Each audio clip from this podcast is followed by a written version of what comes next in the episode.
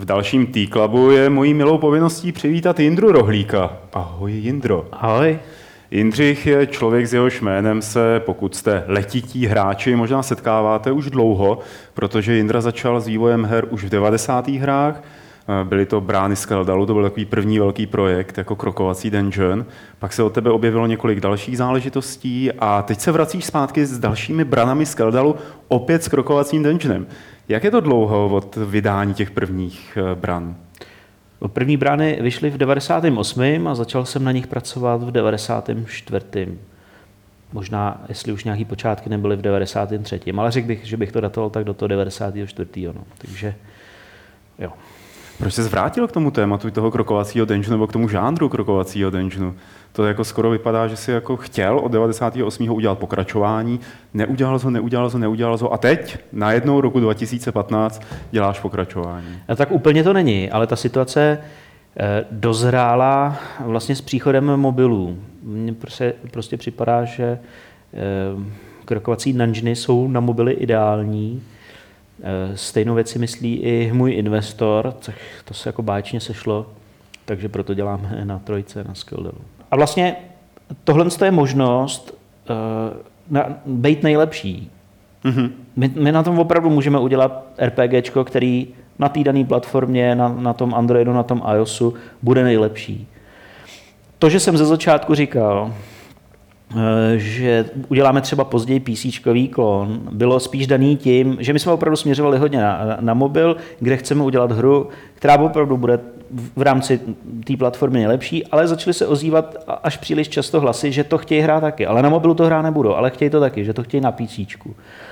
A stejně jako se změnila doba v tom, že přinesla mobilní platformy, tak se změnila i v náhledu na nezávislou scénu. A tohle to vlastně na tom PCčku už se dá chápat jako nezávislá hra.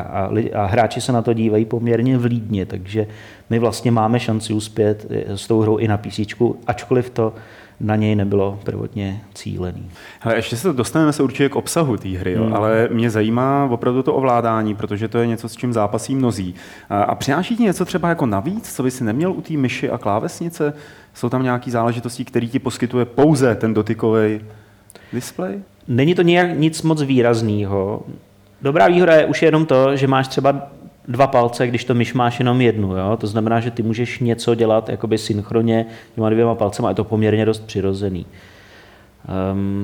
Další věci jsou drag and drop, který není unikum dotykových displejů. Je vlastně náhle mnohem přirozenější, než byl na PCčkových hrách. A v poslední době si pohrávám s myšlenkou vydat tu hru zároveň s mobilem i na PCčko na Steamu v Early Accessu. Prostě to samé, co bude na mobilu, dostane ten hráč na PCčku, to je plně hratelná hra, jenom nebudou třeba ty asety, shadery, nasvětlení a já nevím co materiály, nebudou uspůsobený PCčku, což by teda byl ten hlavní rozdíl mezi Early Access verzí a tou PCčkovou, plus na PCčku se lépe komunikuje s jakoukoliv komunitou, to na těch mobilech není asi bych řekl, že to není až tak obvyklý jako na PCčku a můžeme to i uspůsobit PCčkovýmu hraní během toho vývoje. Prostě zkusit to třeba přebalancovat, udělat nějaký zásahy do uživatelského rozhraní, jakkoliv si myslím, že jich nebude třeba moc. Když znovu vidíme ty videa, tak tam je víc hrdinů najednou. Proč jste se rozhodli jít tou cestou jako větší party hrdinů a nejenom jednoho hrdiného bojovníka? Tak z historických důvodů takhle to bylo. Aha. Takhle to bylo v Branách jedničce, vzhledem k tomu, že je to pokračování a je to návaznost přesně na ty hry, na které už jsem navázal tehdy, jako byl Eye of the Beholder, Lenzo Flora, Wizardry. No v současné době teda Legend of Grimrock. Po znovu zrození stále nepřekonaný. Ty na Skeldalu děláš designera, producenta, ta hra zapadá do mytologie nebo do světa, který si už vytvořil. Jaký to bylo vracet se zpátky k těm postavám a do toho prostředí, který si udělal v jedničce Skeldalu? A samozřejmě potom i v nějakých literárních počinech.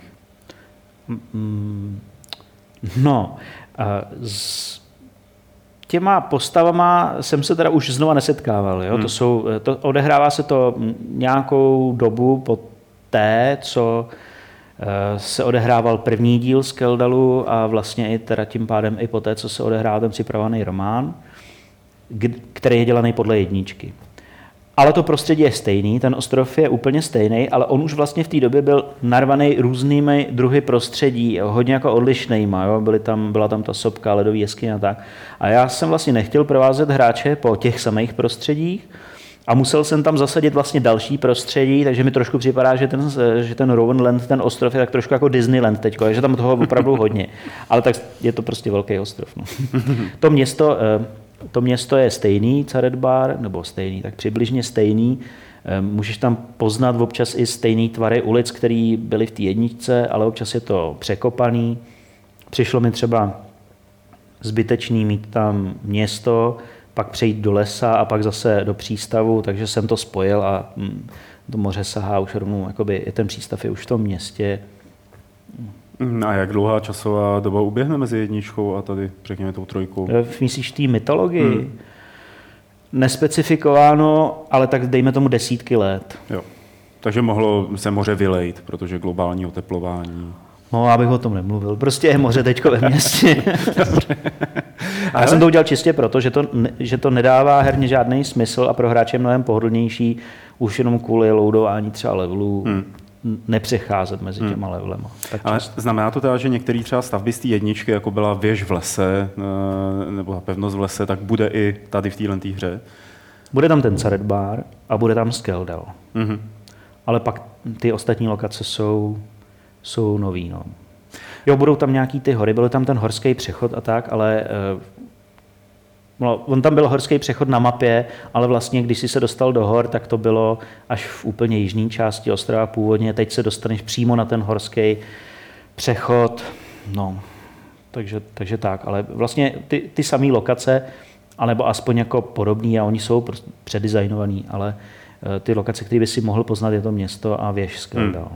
Tady vidíme na videu, že bojuješ teda v horách s ledovými obry, nebo s ledovým obrem, nebo co to je.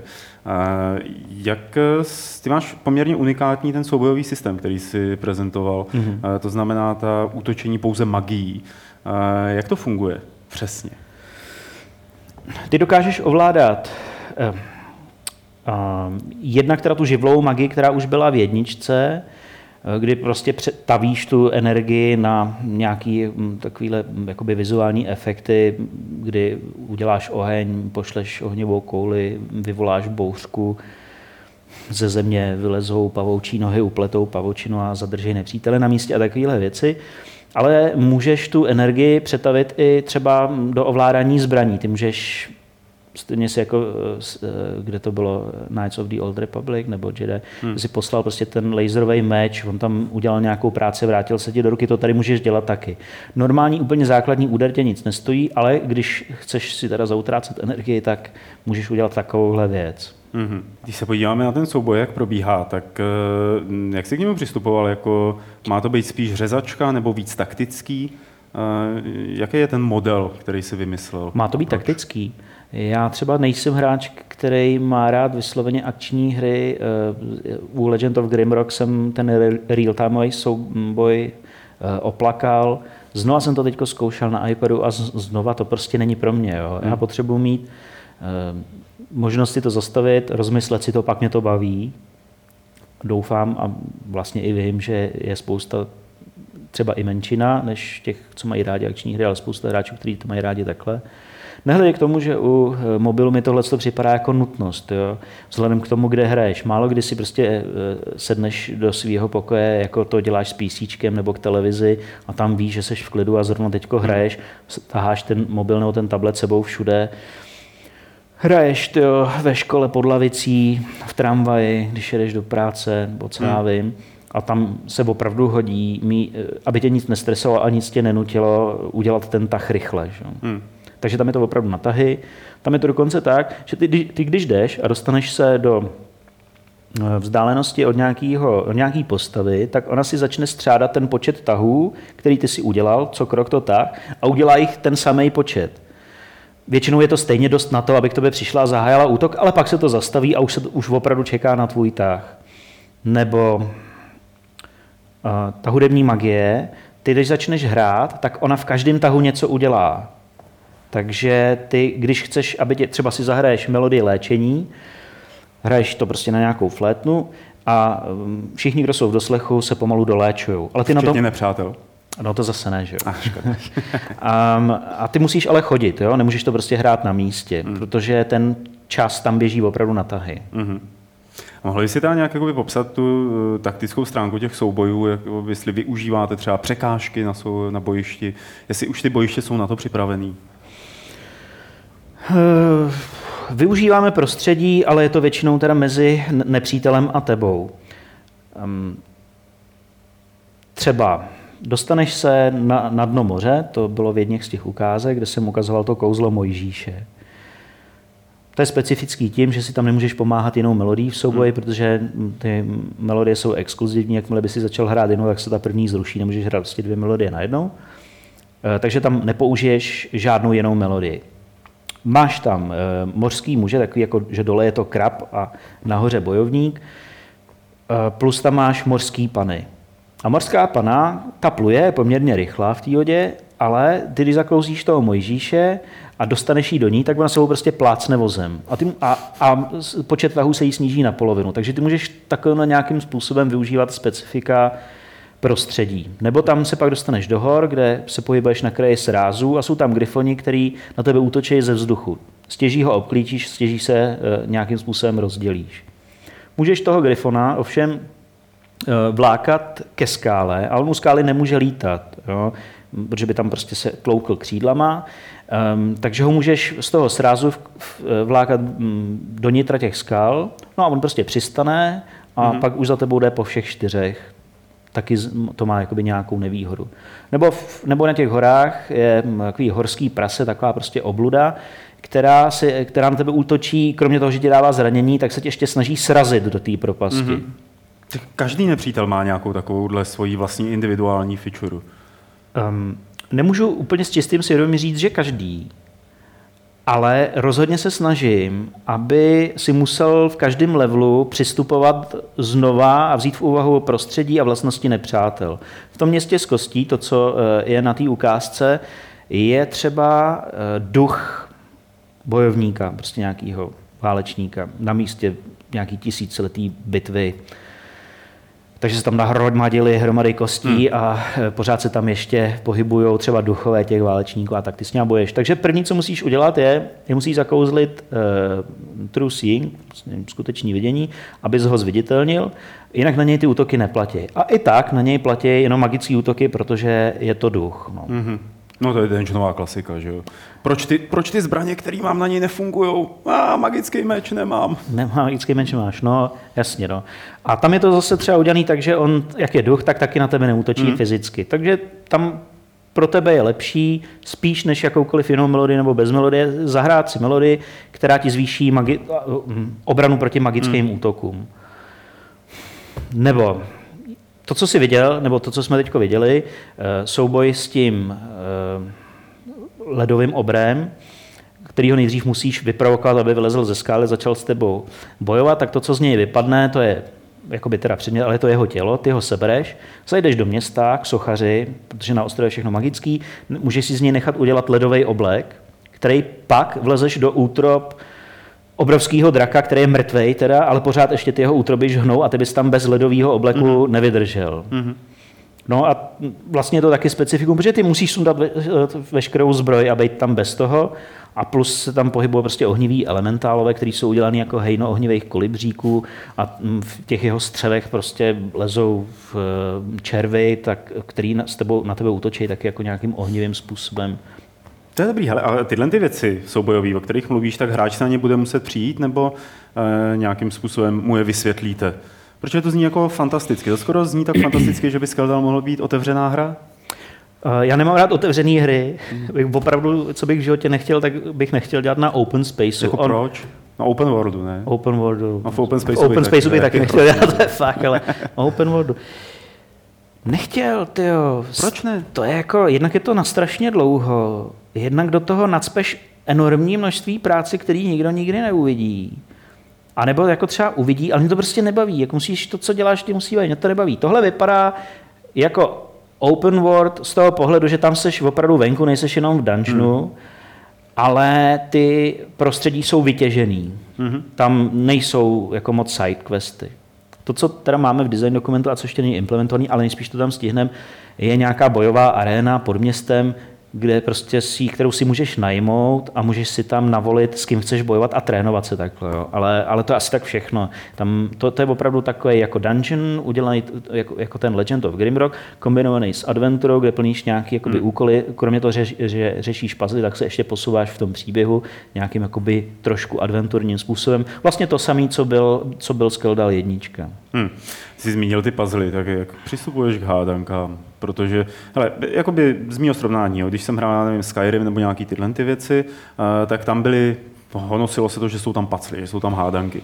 Pak člověk někam přišel, tam byly tři páky, jako dělal a to byla vlastně jako intelektuální náročnost hádanky v takovéhle hře. A pak oproti tomu zase Grimrock, tak ten měl někdy ty hádanky hodně tuhý. Že se muselo složitě přicházet, co kde zmáčknout, aby se otevřely jaký dveře nebo jaký propadlo. Tak kde jako mezi tímhletím ty... No, úplně přesně uprostřed.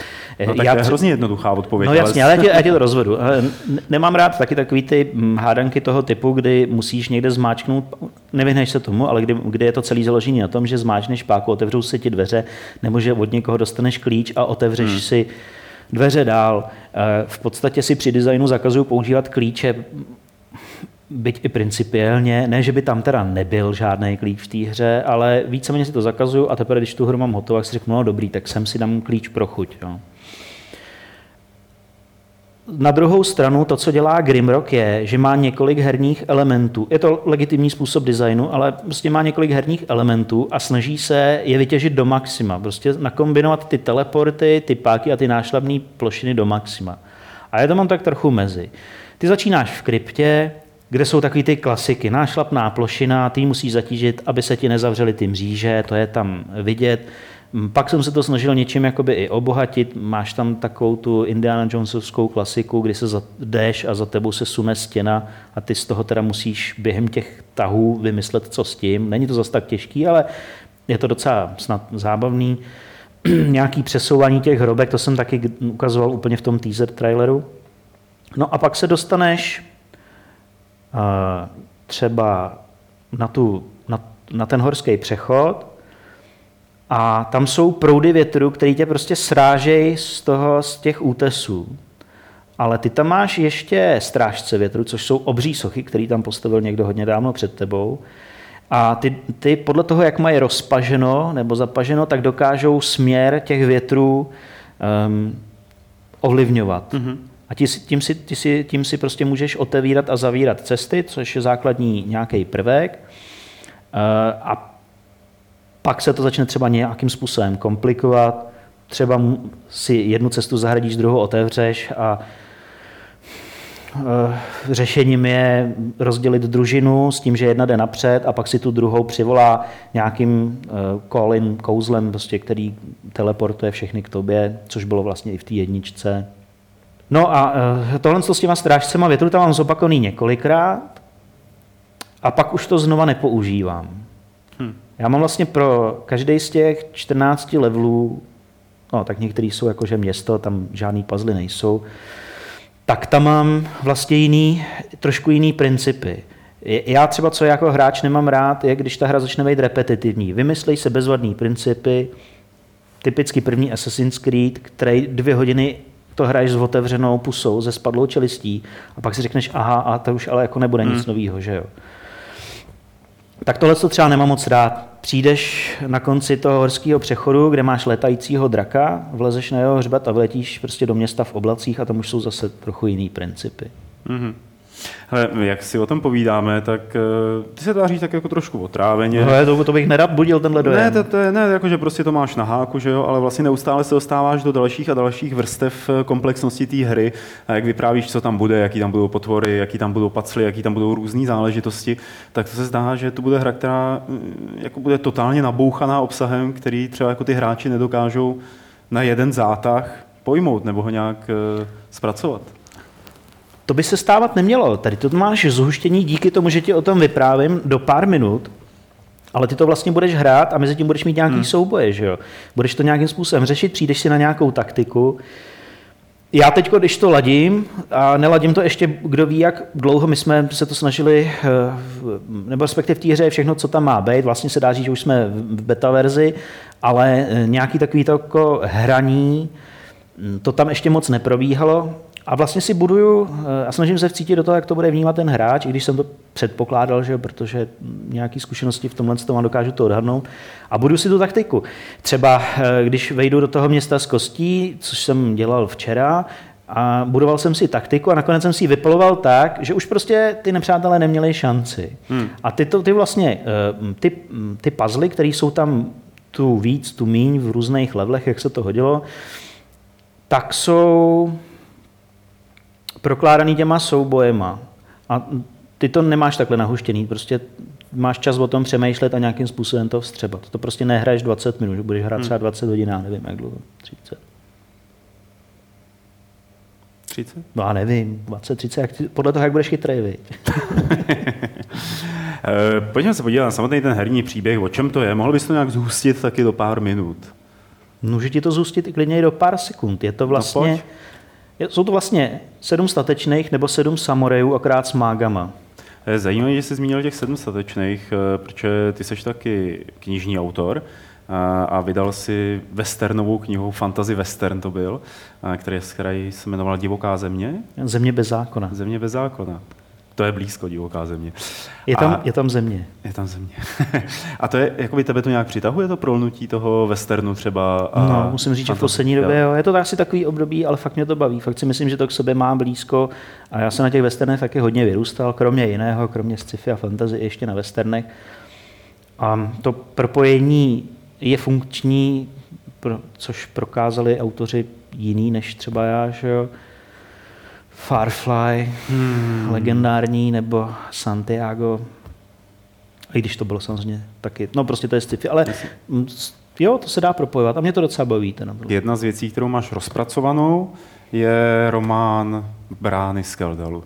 To je pravda. Já už to mám to má asi 600 stránek, že jo? Nebo už máš asi 1000 stránek. Jo? A ubíráš nebo přidáváš, prosím tě? Ne, to je tak, že já už to mám dopsaný asi rok. Sice na tom ještě nějaká práce je, ale v nějaký finální verzi je první díl, bude to rozdělený do 4 dílů. A jako každý bude mít 1000 stran? Nebo ne, to ne dohromady 1000 stran. Každý bude mít třeba 330, 350 stránek. Nějak tak. No to je docela rozumný, ale... Tím pádem to bude mít asi více jak 1000 stran. No tak to bude mít třeba 12 stran. No a... Už přes rok, nebo už rok to leží u vydavatele, který měl nějaké svoje zdravotní problémy a víceméně se na jakoukoliv práci vykašlal, ale teď už se dal dohromady. Už je hotová i třeba obálka. Ten text už se láme, dělají se nějaké poslední úpravy. Do konce roku to asi nebude, protože ta knížka vyjde vázaná a bude mít i nějaké vnitřní ilustrace, a což jsem rád, ale prostě vezme si to nějaký čas. Do jaký míry rozšiřuješ tou knihou původní Brány Skeldalu? Ukazuju, že je nějaký svět kolem toho Skeldalu, protože ten původní svět Skeldalu, jako první díl herní, se omezil jenom na ostrov. Propojuju to ještě s 2 Skeldalem, kde se objevují nějaký místa, které tam byly. S pátým učedníkem. A vlastně tím pádem i tak trošku s tou zemí bez zákona, ale opravdu velice okrajově. No, tak to je jakoby jedna věc. Druhá věc je, že ukazuju, že ten ostrov je opravdu velice specifický, že nikde jinde na světě ta magie není ani zdaleka tak účinná, že mají sice mágy, ale ty tak nějak paběrkou, i ty nejschopnější. A pak prostě přijedou na ten ostrov a sdírají, co všechno je tam možný. A pak se dostávají pod povrch a zjišťují, že je to sice neuvěřitelné, že to kdysi bývalo lepší a že svět opravdu upadá, alespoň ten jejich, a že si to neuvědomujou a že oni jsou teda ta parta, která to má dát nějak dohromady, ale že jim se do toho nechce, protože ty 3 hlavní hrdiny, z nich jsem udělal takovou jako sebranku lidí, o kterých bych nečekal, že budou zachraňovat svět. Oni sami o to nemají vůbec žádný zájem. A je to, když se zase vrátím k té hře, Je psaní knihy pro tebe víc, jako řekněme, z autorského hlediska osvobozující, než psaní scénáře pro hru? To rozhodně. Pojď to nějak srovnat. No, psaní je úplně to nejsvobodnější, co jsem kdy dělal. Protože nepíšu nikdy pro někoho za peníze, nepíšu ani na termín a nejsem zavázaný vůbec nikomu ničím, jenom sám sobě, abych to pustil v době, kdy už nevím, jak bych to zlepšil třeba. Hele, v tom příběhu projevuješ i třeba nějakou jako vlastní reflexi toho, co se děje v naší společnosti, nebo jako máš tam něco takového? Myslíš, v jakém příběhu? Ať už je to ten literární, nebo ten, ať už je ten knižní, anebo ten herní. V tom herním ne. To je žánrovka, snažím se udělat dobrou žánrovku. A v tom knižním ano. A tam mě ze všeho nejvíc zajímá psychologie postav. Já jsem tu jedničku psal v době, kdy mi bylo 18 a připadalo mi, že záchrana světa je výborný námět pro cokoliv. A o 20 let později už jsem si říkal, ježišmarja, já bych to vlastně jako podle toho rád napsal, ale už tam nemůže jít o to. Jo? Takže já tam vlastně sleduju velký třenice mezi těma třema hlavníma hrdinama, které jsou vnějšíma okolnostma nucený absolvovat nějaký dobrodružství. Z nichž jeden na to vůbec nemá, ale je shodou okolností vlivem nějakých věcí, které nebudu prozrazovat, ten nejdůležitější. Plus samozřejmě tam jsou ještě nějaké jako drobnější přesahy. Tam je ten Rowan ostrov, je země, která se uzavřela před okolním světem, protože to je národ, který byl pronásledovaný a našli si tadyhle tu zemi, která byla plná magie a dala jim možnost uzavřít se před okolním světem. A to samozřejmě začne ten národ nějakým způsobem degenerovat, nebylo to hned. A zdegeneroval do té doby, že si vůbec není schopen připustit, že svět kolem nich se řídí do záhuby. Z nějakého důvodu, neznámýho, ale že když se na to podíváš z dlouhodobé perspektivy, takže to jde všechno od 10 k 5. A jsou stále jako schopní pořádat velkolepý oslavy, na které jsou umanutý a používat výdobytky techniky, kterým postupně přestává fungovat. A oni nejsou schopní vyrobit nový, ty magické předměty, kterým slouží, ale vlastně si z toho nic nedělají a věnují mnohem větší úsilí tomu, aby to zamaskovali a přikryli a zlikvidovali každýho, kdo se proti tomu ozve. A poslední částečka příčetnosti jim jakoby umožňuje dovolit alespoň někomu, aby to řešil, ale dělají, že to neexistuje dál. Takže to je takový jako tvoje metafora na současnou společnost, na politiku, jo? V mnohem menší míře, než to rozebírání těch mezilidských vztahů a psychologie jednotlivých postav. Což neznamená, že by se tam nekouzlilo a neválčilo, jo? Abych neodradil případný čtenáře.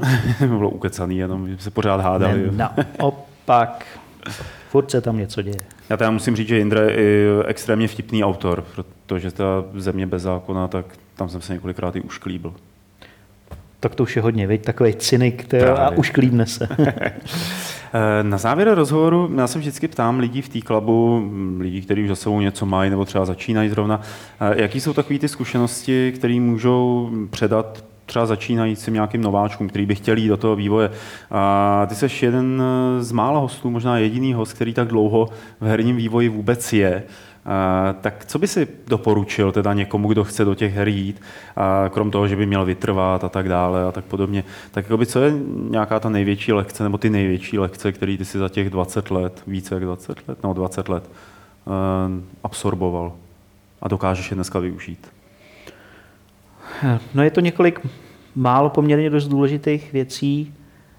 Jednak nikdy nad ničím nemávněte rukou, že už je to dobrý. Protože stejně není, vždycky to můžete vylepšit. A teprve, když už nevíte jak, tak je to pro vás hotový. To neznamená, že by to nikdo jiný nedokázal vylepšit, ale zase jako se člověk nemůže dostat do blázince, kvůli tomu, že dělá hru. Ale podstatný je ten princip toho, že neřekneš, jo, to bude dobrý, to se bude lidem líbit, necháme to už takhle. A ne, dokud můžete, tak to prostě vylepšujte. A druhá věc je, že je strašně podstatný vybrat si lidi, se kterýma se dá spolupracovat. Ten výběr lidí, alespoň pro třeba někoho v pozici, v jaký já jsem obvykle byl, je úplně kruciální. Je to vlastně skoro polovina té práce. Jo. Ten zbytek už je takový šolichání, ale jakmile tam prostě nemáte ty správný lidi, tak to nejde. A ještě jedna věc tam byla. Tyjo, to bylo něco s tím. Asi nespomenu. Ale si vzpomenu možná později. Nesmí se ti vysmívat za to, že se jmenuješ Rohlík. Já už se tak nejmenuju. Se jmenuješ Skeldal? No. Počkej, to jako fakt? No to je jako fakt. To si děláš prdel? Ne, nedělám. To nevím vůbec. To jsi nevěděl. Ne, já vím, že to máš na Facebooku, jako, že to Skeldal. Ne, já jsem se nedávno oženil.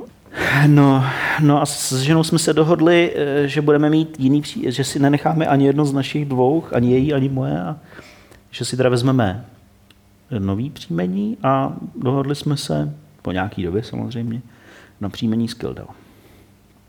Takže moje žena se jmenuje Skeldal. A dcera Skeldal. Ona Skeldal teda, protože se jmenuje Barbara a k tomu se to nějak víc hodí. Ona celou dobu, nebo dlouho, celý život toužila nepřechylovat, zvlášť taky, protože žila částečně i v cizině. No, ale dcera je Skeldalová. Hele, a to slovíčko Skeldal má pro tebe jako, co v sobě nese za informaci? Proč zrovna Skeldal? Tak my jsme hledali, pakliže teda jsme se rozhodli, že si nebudeme brát příjmení ani jednoho z nás, tak jsme hledali něco, co by nějak silně souviselo s našima životama, a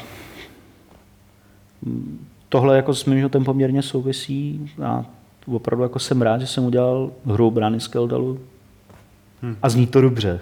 No ty, ale počkej, to už je jako, já pořád pátrám po tom důvodu ve svý hlavě, jako, to už je prostě štolo, že si jste všichni dělali legraci, že se jmenuješ Rohlík? Ne, mně je to celkem burt, jako za těch 40 let si na to zvykneš a vlastně to už místy připadá i vtipný, i když málo kdy přijde někdo na něco originálního, ale tady připouštím, že moje nynější žena se hůř směřovala s tím, že by se měla jmenovat Rohlíková.